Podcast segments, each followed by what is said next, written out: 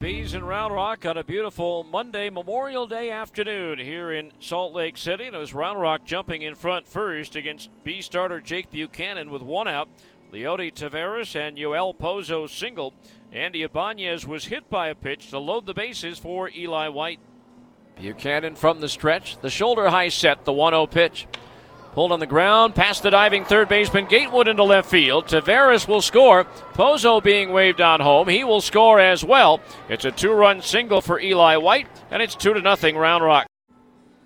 But the Bees would come back in the bottom of the first. Brandon Marsh would walk. Jo Adell singled, stole second. And with one out, both came home thanks to Luis Rengifo.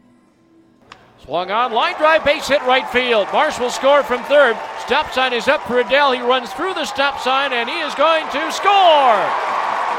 As he jarred the tag loose from the catcher Pozo, the ball trickled away. It's a two run single for Rengifo, and we're tied at two. And uh, Scott Schebler singled, moving Rengifo to third, bringing up Michael Stefanic. The pitch. Slow tap, third base side. It's going to be a tough play. LeBlanc charges, bare hand pickup and throw high, and he pulls the first baseman Terry off the bag. That'll be an infield single. And so now the Bees have a 3 to 2 lead as Rengifo scores on the play from third. But the lead wouldn't last all that long because in the third inning, Delino DeShields led off with a double, bringing up Leody Taveras. Driven to center field. Lund going back onto the warning track to the wall, and it's gone. Just in front of the batter's eye in center, Leody Taveras with his fifth home run of the year and his third of this series. And with that, Round Rock regains the lead at 4 to 3. Bees would tie it in the bottom of the fourth. Luis Rengifo with a one out single. He would score from first on a double into the right field corner by Scott Schebler.